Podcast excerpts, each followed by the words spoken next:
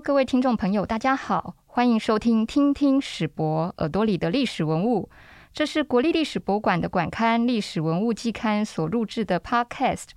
这个节目是依据季刊的主题，邀请专家、好朋友来畅谈历史文物的多元内容。我们谈的内容跨越时空限制，打造出一个听的行动博物馆，邀请大家认识更多关于史博的知性、感性与趣味。欢迎大家一起上线收听。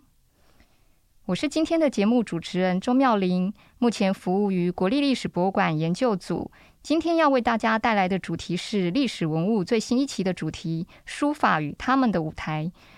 这期的主题要介绍的是战后在台湾不同的历史舞台下，书法艺术发展的不同面向，也借此思考书法未来发展的可能性。如果我们有机会去翻开书法的相关书籍，或者是在展览当中观赏台湾前辈书家的书法作品，那么想必对陈定山、王壮维、丁念先、曾少杰、傅娟夫等人不会陌生。大约是在上一个甲子，这些前辈书家以十人书展为名，在史博馆举办了许多次的展览。不但影响了一九六零年代书法联展的风气，也带动了后来台湾书法雅集团体的发展，可以说是台湾书法界偶像男团的一股旋风。到底当时有哪些故事，又对台湾后来的书坛产生什么样的影响？我们今天邀请到专门研究这个主题的许芳宜老师来跟我们谈谈这个话题。欢迎许老师。Hello，各位历史文物的听众朋友，大家好，我是许芳宜。徐老师本身是书法创作者，目前也从事书法研究跟教育工作。请徐老师先跟大家来做个自我介绍。好的，嗯，我大学念的是台北市立师范学院，嗯，毕业之后呢，进入华范大学美术研究所书法组就读，是第一届的研究生。其实书法课程呢，在我的求学阶段已经不是被纳入正规的课程，但很幸运的是，我是受到小学班导师陈立文女士的启蒙。她现在也是知名的女书法家。后来高中时期进入李玉洲教授的私塾学习书法。研究所毕业之后呢，因为一些特殊的因缘，有机会到印尼雅加达国际学校教书，呃，包括中文课程、美术课程，以及最能够代表中华文化的书法课程。后来呢，再到中国广州教授硬笔书法课程。目前则是定居在台北，从事书法教育的相关工作。包括小朋友的书法课程、成人的书法讲座、外国留学生的书法体验课程等等，也会不定期的参与书法联展。原来徐老师从小就与书法结缘了，而且书法的相关经历这么丰富。那十人书会其实是徐老师在华范大学美术系硕士班的论文主题。首先很好奇，徐老师为什么会选择研究这个主题？是什么样的契机让您想要去探讨这一组当年最强书法男团呢？嗯，首先很谢谢周小姐把食人书会比喻成为呃最强的书法男团，我觉得是很适合的一个比喻。当时呢，我在就读研究所期间呢，正好呃我的私塾老师李玉洲先生申请国科会研究计划《台湾书法变迁史》。我担任这个研究的兼任助理，当时呢，主要的工作是到国家图书馆的期刊报纸区浏览一九四五年到一九七零年代间的报纸，搜集报纸上出现的书法相关新闻、书法作品以及文章，甚至还有广告。那时候呢，泡在图书馆里看旧报纸，虽然还蛮累的，但是呢，可以发现许多特别的书法相关新闻。印象很深刻的是呢，总能够透过新闻标题看到一九四零年代、一九五零年代不同于现在的社会氛围，以及当时的一些大型美术展、书法展。很特别的是，都会冠上反攻抗俄或者是绕军义卖的口号，反而单纯的书法展是比较少的。呃，像是有知名的书法家于右任、王王孙、谭叔等等。浏览到一九五九年的时候呢，十人书展还有十人书会开始出现在报纸上，发现当时的台湾三大报《中央日报》《中华日报》《新生报》呢，连续好几日呢报道这个团体的书法联展，以及报纸上呢也有相关的文章介绍十人书展，以及个别的介绍当中的几位书法家。到往后连续几年的展览呢，都有相关的报道。当时呢，我和李玉洲老师在讨论以及整理我们所收集到的这些报纸新闻时呢，也特别讨论到十人书展。老师呢拿出当时他在二十多岁的时候呢参观十人书展所拍摄到的展览作品照片，正好是一九七四年十人书展最后一届的展览。而十人书展当中最知名的书法家王壮维先生呢，也是李玉洲先生后来就读文化大学艺术研究所期间的硕士论文指导教授，可以说是我的老师的老师辈。这样的因缘呢，开启我对十人书展的兴趣。在当时的台湾书法史论相关研究中呢，有部分的文章是对台湾书法的变迁以及发展做概略性的探讨及介绍。大多比较关注在知名而且广为人知的书法家，包含他们的艺术成就及影响。对于以团体来做展览的主题，还是比较少的。当然，这样的研究所要关照的面向也是更为广阔。因此呢，当时我是透过阅览五六十年前的报纸，加上老师的鼓励，成为我研究十人书会的契机。原来是在这样子的机缘下，让徐老师成为十人书会的铁粉。那现在要请徐老师以铁粉的角度来跟观众推坑一下，这十人书会到底包含哪些前辈书家？他们有没有什么相同的背景？成员的书风又是如何呢？嗯，好的。希望我介绍十人书会之后呢，能够帮他们增加一些粉丝。那首先呢，我先介绍一下十人书会的成员，呃，相当的多，有陈定山。丁念先、朱云、李超哉、王壮维、陈子和、张龙岩、傅娟夫、曾少杰、丁毅。其中呢，因为丁念先过世的比较早，后来邀请丁志盘加入书会，所以总共其实是有十一位书法家。那他们都是出生在清末明初时期的中国大陆，当时的政经局势变动比较剧烈。也有西方各种文化思潮涌入中国，但是呢，这些书法家因为他们大多出生在书香世家，受到传统文化的熏陶，那他们的国学底蕴也都是非常的扎实。大约呢，在一九四八年到一九五三年间呢，这些书法家陆续随着中华民国政府迁居到台湾。来台之前呢，他们大多都是担任公职。那有的在书坛已经小有名气，像是陈定山、丁念先，都先后有参与过上海地区的书画组织。到台湾之后，他们有的在政府单位，有的在大学任教，也都是利用工作后的时间来精进书画。套一句现代流行的词汇，他们应该可以称为是斜杠书法家。哦，原来这书坛偶像男团团员的身份，竟然都是斜杠书家，太强了。对，没错。那接下来呢，我就利用一些时间来分别介绍这些书家的个人特色以及书法的特点。听众朋友呢，也可以透过本期的季刊，或是利用史博馆典藏系统来欣赏到他们的书法作品。那么，首先呢，是书法和绘画都很擅长的四位书家，包括陈定山、朱云。陈子和傅娟夫这四位。那么陈定山呢，在来台之后，他主要是在大学中文系任教。他的书法表现呢，以行书为主，带有明代书法家黄道周的特色。那朱云呢，在东海大学中文系任教，楷书呢，常常可以看到他有东晋时期串宝子碑及串龙岩碑的风格。除了书画诗词，他也非常喜欢古琴，可以说是全方位的书法文人。陈子和先生呢是警察体系出身，担任公职。由于是广东人呢，他的篆隶风格也受到广东地区的书法家黄士林、冯康侯的影响。行书则是受到宋代米芾的影响。最后一位傅娟夫先生呢，在国立艺专，也就是现在的国立台湾艺术大学任教，擅长草书。风格成型自晚明的王铎、傅山，我们可以看到他的书法作品呢，结构布局变化十分的丰富，跟前面三位提到的书法家有点不太一样。说到草书呢，十人书会当中的李超哉，他的书法风格呢也是以草书为主，但是他所呈现出来的特色呢，跟呃傅娟夫是相当不同的。李超哉他主要呈现的是于右任的标准草书风格。我们可以看到他的作品的当中的草书的结构都是单一单一的个体，不同于傅娟夫先生呢是狂草的一个这样的一个表现。那李超哉先生呢，他本身也常年致力于推广书法活动及海外的书法交流，我自己是相当佩服的。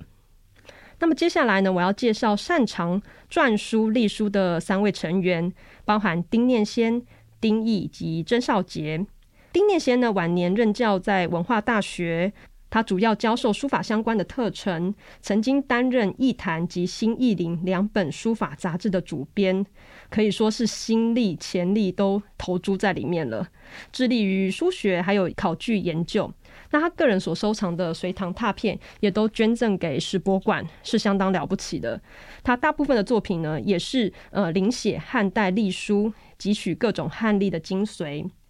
那么丁义先生呢，是十人书会当中最年轻的。服务于台湾银行，他主要擅长篆书，取法自秦代的《义山碑》。在一九七零年后呢，我们可以看到他多次的参与美展竞赛，而且获得相当好的成绩。曾少杰先生呢，晚年从台电退休后，在文化大学任教。他的篆书、隶书作品呢，也有许多是临摹的，例如清代吴大臣、黄世林，他取法他们部分的笔法结构特色。然后呢，在他自韵的作品中呈现。时人书会的书家当中，好像也有兼善篆刻的艺术家。哦，没错，就是刚刚提到的曾少杰先生，以及我们接下来要介绍的王壮维先生。曾少杰先生呢，及王壮维先生呢，他们不仅是书法家，也是篆刻家。王壮维先生呢，在来台之后呢，担任行政院与副总统办公室秘书。我们可以看到，一九六零年代左右，陈诚副总统的。呃，书法作品呢，其实都是透过王壮维先生代笔的。那么，王壮维先生的楷书、行书风格呢，也学习自晋朝王羲之、唐代褚遂良、元代的赵孟頫，逐渐演变成自己的风格。那他本身也撰写过许多书法研究的文章。最后要介绍的两位呢，是张龙岩及丁志盘。那么张荣岩先生很特别呢，他是曾经到法国留学，后来在外交部任职。他本身呢也曾经出版过法文及英文版的书法研究书籍。他的书法呢擅长多种书体，行书取法自宋代的米芾、黄庭坚，楷书则有一些魏碑风格的表现。最后一位是丁志盘，他从陆军上将退休之后呢，投入诗文创作，锻炼书法。行书取法自颜真卿、米芾，线条的提案实转呢是相当的丰富。那不知道这十一位书家当中，徐老师您个人最欣赏哪一位，或者是呃最心仪谁的书法风格呢？嗯，我自己是还蛮喜欢王壮伟的行楷作品，还有丁念先的篆书。那这里我特别介绍一下丁念先。虽然我们现在所看到的丁念先的一些作品多半都是呃临摹的作品，但是呢，我们可以从他不同时期的作品来对照出他临摹的一些特点还有变化。我自己特别喜欢的是他晚期的作品，线条看起来很朴拙古雅。那细看当中的起收笔啦、转折的变化，其实很丰富。那他也加重了一些波折的提案以及字形结构上的变化。越到晚年呢，越可以感受到他个人的风格。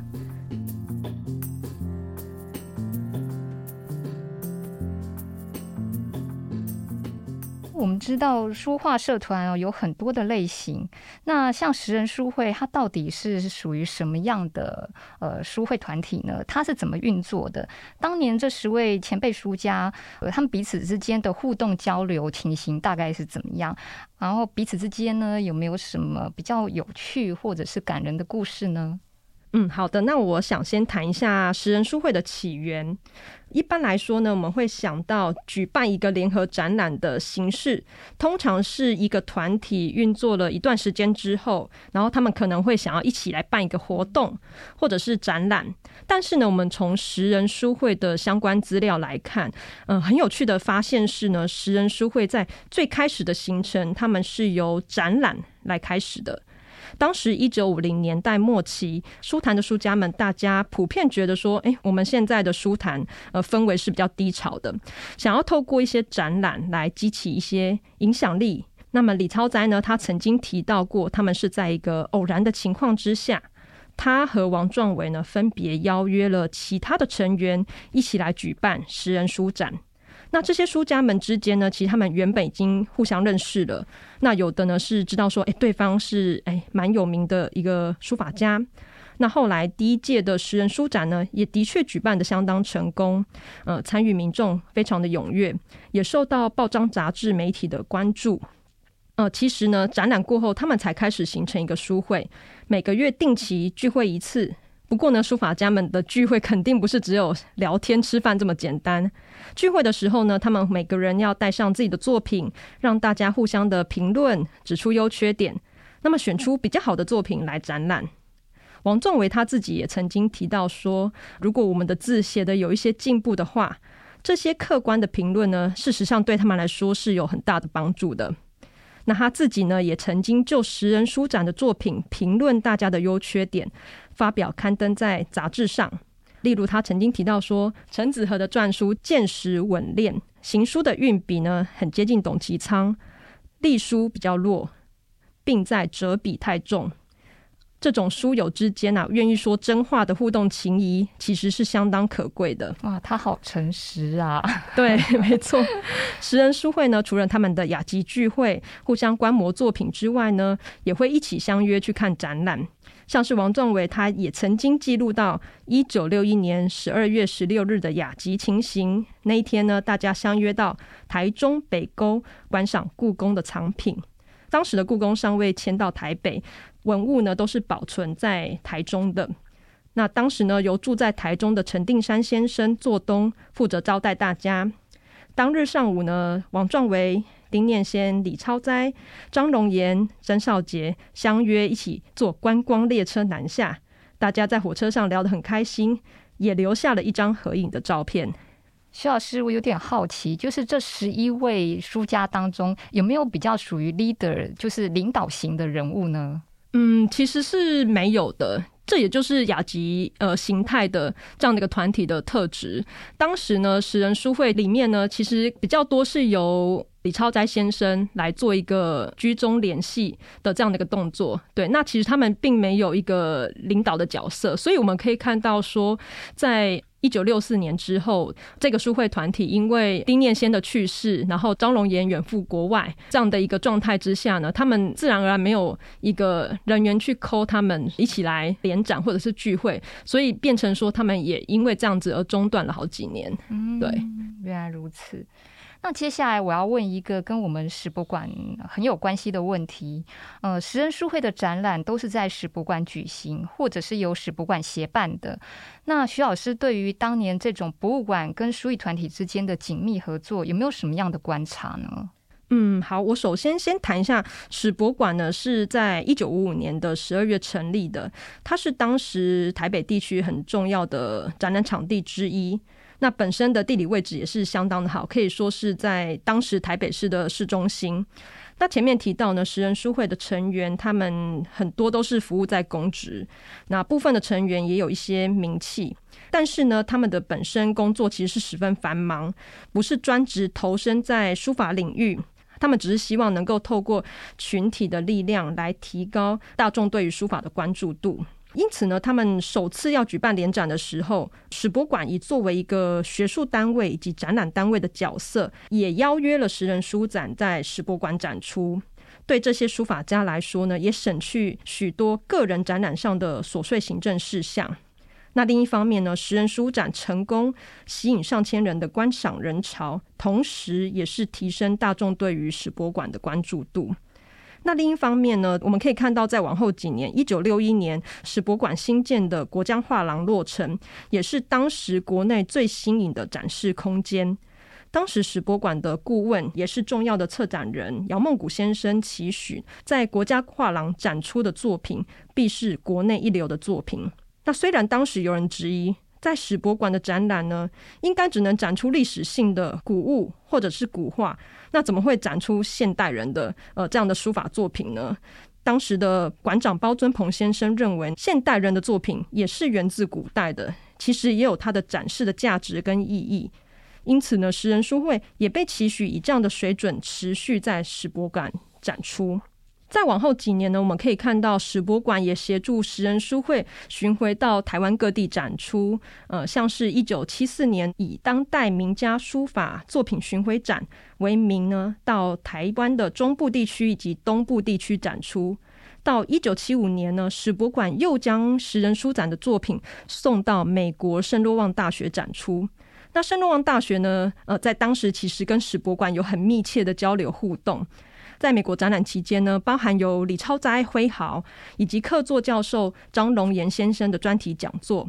在这里呢，我们除了看到食人书会跟史博馆的互动，我也再举一个例子，呃，是受到食人书展影响而成立的八筹书会，在一九六零年代呢，也接续举办了多次的书法联展。他们虽然不是每一次都在史博馆办展览，但是呢，一九六八年三月的那一次展览，八筹书会在史博馆展出期间，刚好驻日大使陈之迈先生到场观赏展览，也促成了史博馆呢商定举办八筹书会到日本展出的这样的规划，促进中日文化的交流。那么，如刚开始节目提到的，如果我们把十人书会呢比喻成书法男团的话，那我觉得。史博馆其实它也同时扮演着类似经纪人的角色，是 很有趣的一个这样的一个呃想法。那协助书法家们呢处理行政展览上的一些琐碎事项，让他们可以把更多的心力投注在书法创作上。从前面举的几个例子中呢，我们可以看到史博馆不仅提供了馆内的展示舞台，他们也将舞台呢从台北延伸到各个县市，甚至是海外。嗯，我相信呢，对史博馆而言呢，也间接成功行销了自己。我觉得这样的合作关系呢，对呃双方面都有十足加分的效果。的确哦，史博馆当时是台湾重要的译文平台，它跟书画团体啊、艺术家个人之间都有很密切的往来。那除了积极筹办展览，成为书画团体或者是艺术家他们作品发表的空间之外呢，呃，史博馆也经常跟艺术家合作。共同推动这个艺术外交，这也对于提升当时的艺文风气有相当的注意。徐老师，您的文章当中有提到，十人书展是当时书坛的一股旋风。当这个旋风吹完之后，有没有留下什么样的影响？现在有没有什么书法团体仍然继承着这种风气或者是交流呢？嗯，其实“旋风”一词是我在这次呃写这篇文章当中的一个发想。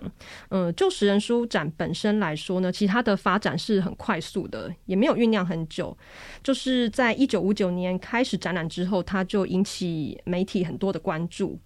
那就书会本身来说呢，其实它是属于文人雅集聚会的性质，比较不需要经过严密的组织章程，所以我们只要彼此的邀约，大家就能够聚在一起活动，或者是呃聚会。那因此，十人书会跟十人书展呢，它是在非常短的时间内就能够成为台湾书坛的一个焦点。那如果我们将关照的呃这样的角度提高到一九零年代末期到一九六零年代，嗯，我们可以看到呢，十人书会兴起之后，它后面接续有好几个呃雅集团体的成立，像是中部地区的台湾省政府员工书法研究会、呃八筹书会、五人书会、甲辰诗书画会等等，那文人雅士的呃交流非常的活络。十人书会呢，的确扮演着一个起头的角色。但是，如果我们从另外一个角度来看呢，由于雅集型的书会组织比较松散，通常没有具体的规范跟约束，所以呢，我们现在看到这些书会在内部，他们也没有留下许多关于展览啊、雅集相关的文字记录。那十人书会本身呢，也因为人事的变化，在一九六四年后中断了七年，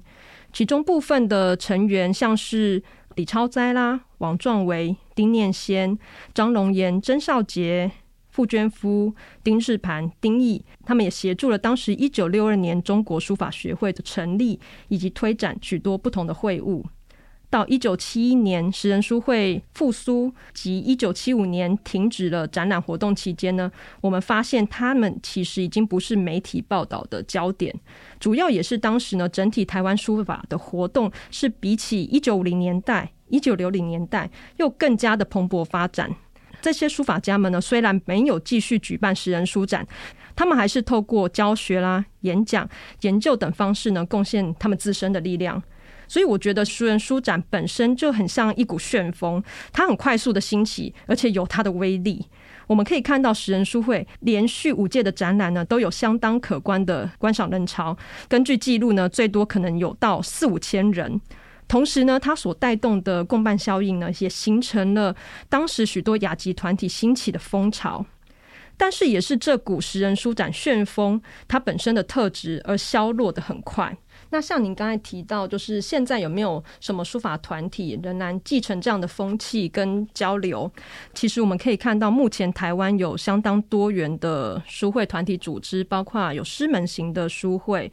那也有许多知名的雅集团体。其中呢，最广为人知的是患儿书会。那在这里呢，我也特别介绍一下。呃，患儿书会呢，成立在一九七四年，起初呢，也是由十位比较年轻，而且呢，对书法十分投入的青年呃组成。他们效法呢，十人书会跟八筹书会的精神，呃，以雅集活动跟展览作为他们书会经营的主轴。到一九八零年代呢，这些成员他们呃逐渐在台湾书坛中形成一个主流的领导地位，包括像书艺创作啦、学术研究、书法教育等等。那目前的成员共有十四位，像前两期历史文物所访问到的书法家陈坤一先生，以及本期季刊中台湾艺术前辈身影的专访人物杜忠告先生。以及我的硕士论文指导教授李玉忠先生呢，他们都是患儿书会的成员。那么，二零二四年呢，也即将迎来患儿书会五十周年。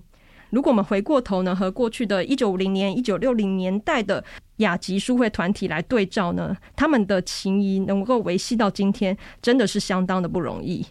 是，虽然我们今天谈的是六十年前的书法团体，但其实书法创作一直都是进行式。徐老师本身也是书法的创作者跟教学者。最后想请老师跟我们分享一下您对于书法创作跟传承的看法，或者是说在书法教育的推动上，有没有什么是您觉得值得努力的方向？